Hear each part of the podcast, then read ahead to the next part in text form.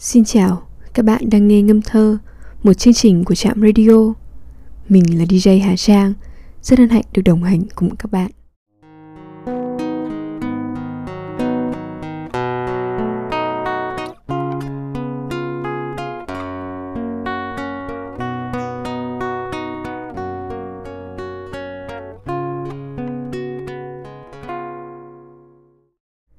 Các bạn thân mến, trong ngâm thơ số thứ ba ngày hôm nay, xin mời các bạn cùng lắng nghe bài thơ Cỏ bồng thi của nhà thơ Hoàng Cầm, được in trong nhịp năm Còn em, cỏ bồng thi phải treo leo mỏm đá của tập Về Kinh Bắc.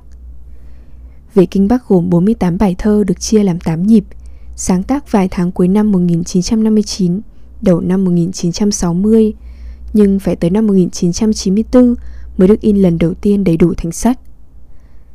Cả tập thơ, theo nhà nghiên cứu Đỗ Lai Thúy, là một giấc mơ hồi cố với nhiều hình ảnh ngẫu nhiên, thoạt đầu trông có vẻ vô trật tự, hỗn độn, nhưng nhìn toàn cảnh cấu trúc tập thơ khá rõ ràng. Khấn nguyện, buổi Nga mi sau bắt mẹ đèo bòng, gồm các bài thơ đêm thổ, đêm kim, đêm mộc, đêm thủy, đêm hỏa là nhịp đầu tiên, là sự khơi mở vũ trụ nguyên thủy, chìa khóa mở vào bảy nhịp thơ sau. Nhịp 2 kiếp trước Giếng ngọc ảnh ương quát đêm tiền sử Là truyền thống dân tộc Với những thánh gióng trong nắng phủ xa Mị châu trọng thủy trong gió lông ngỗng Và trai cầu vồng yên thế Gái nội duệ cầu lim Trong xương cầu lim và khói yên thế.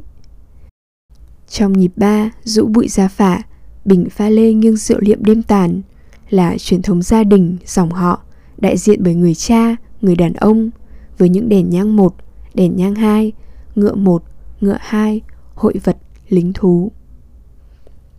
Nhịp 4, rồi tất cả cùng đi, những cuộc dọn nhà, tuần du trang sử sách gồm trai đời trần, gái hậu lê, đứa trẻ, người không về, đi xa, đi mãi, là nơi truyền thống dân tộc và gia đình quấn quện, dẫu đã trôi về quá khứ nhưng vẫn hiện về ám ảnh con người hiện tại. Nhịp năm còn em, cỏ bồng thi phải treo leo mỏm đá, như chính Hoàng Cầm đã nói trong Vĩ Thanh Là thời điểm ông xuất hiện trên cõi đời Tìm hiểu, tò mò, yêu thầm, vỡ mộng, nhớ nhung Với hình ảnh người chị và người mẹ xuyên suốt những cây tam cúc Lá diêu bông, quả vườn ổi, cỏ bồng thi, nước sông thương Tắm đêm, đếm sao, đếm nắng, đếm giờ và theo đuổi. Nhà nghiên cứu Đỗ Lai Thúy quan sát từ nửa nhịp năm trở đi, chính xác là từ bài thơ số 27 Tắm đêm là truyền thống phi chính thức, truyền thống người mẹ với số phận cực nhọc của họ, thân phận bị đè nén của họ, mà nhịp 6 điểm trang, những hội hệ kinh Bắc với 11 bài thơ về các cuộc thi dân gian và lễ hội chính là sự giải tỏa những áp bức này.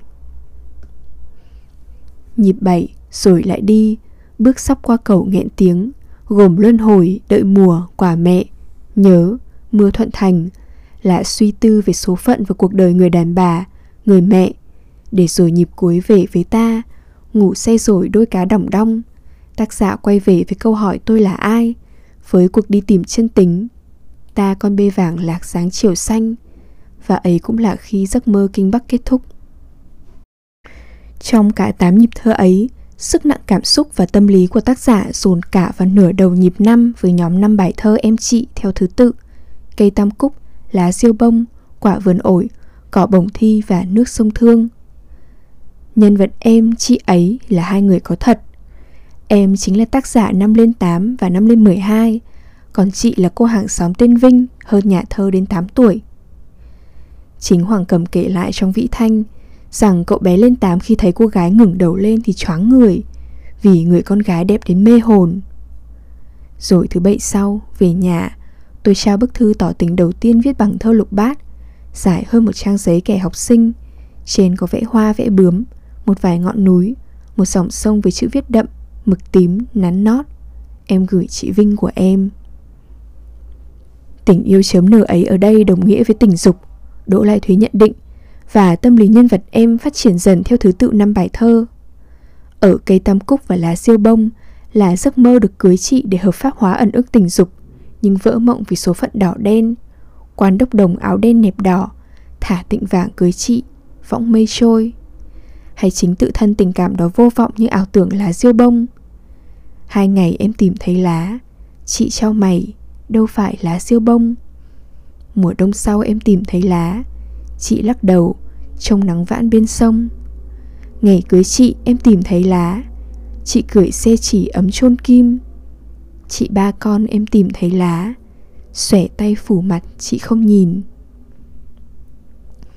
Nhưng em không hiểu vì còn trẻ, Còn chị thì hiểu nhưng khó nói. Bởi vậy mà, Em 12 tuổi tìm theo chị. Chị xoạc cảnh ngang, em gốc cây. Xin chị một quả chín Quả chín quá tầm tay. Xin chị một quả ương Quả ương chim khoét thủng. Quả ổi ấy là trái cấm, Không cho hái được. Tình thế của chị em khi ấy là tình thế cỏ bổng thi. Ngoài sự cho phép, Tranh vênh nguy hiểm, Rủi ro. Chị đưa em đến bến này, Treo leo mỏm đá, Trước vực sau khe Thỏng lọng tơ dì cuốn gót. Tua khăn bông còn buộc búp hoa lan, ủ ủ gió thổi. Em vọng ai đâu mà hóa đá. Cuối cùng, Tình cảm không vượt giới hạn mà dừng lại ở nước đôi. Ngày chị bảo em quên Còn bạc má lại về cảnh tranh. Thương em hay giận em chả biết. Sông thương nước chảy đôi dòng. Như vậy Đỗ Lai Thúy kết luận. Tóm lại Qua năm bài thơ chị em Có thể thấy được sơ đồ cảm hứng của nhà thơ là Có sự ham muốn tình dục với một người lớn tuổi hơn Muốn cưới để thỏa mãn ham muốn này trong sự hợp thức hóa Cây tam cúc. Nhưng không được người nữ chấp nhận Lá siêu bông, quả vườn ổi Và cũng không được xã hội chấp nhận vì không hợp lẽ và nguy hiểm Cỏ bồng thi nên rơi vào tình trạng nước đôi Vừa yêu vừa ghét Vừa thương mến vừa hờn giận Vừa muốn quên vừa mong nhớ. Nước sông thương. Đây cũng là cấu trúc cảm hứng của toàn bộ tập về Kinh Bắc Và toàn bộ sáng tác của Hoàng Cầm.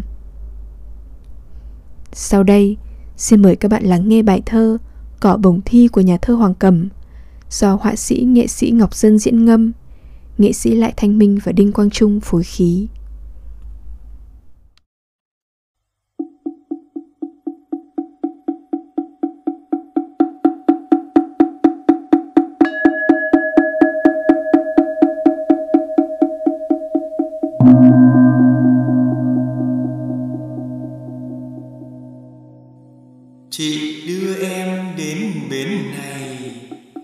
Treo leo mỏm đa trước vực, sau khe. Thòng lọng tơ gì quấn gót. Tua khăn buông còn buộc bút hoa lan. Ù ù, gió thổi. Em vòng ai đâu mà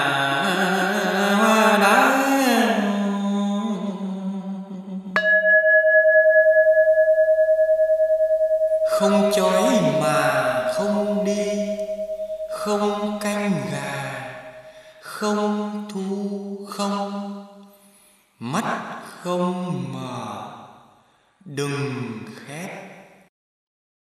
Kìa dây muốn dài kín em rồi lắc đầu hoa tím rừng ngó rừng xanh em hỏi ngọt nguồn. Biết rồi, thôi, nghe hoa tim hát.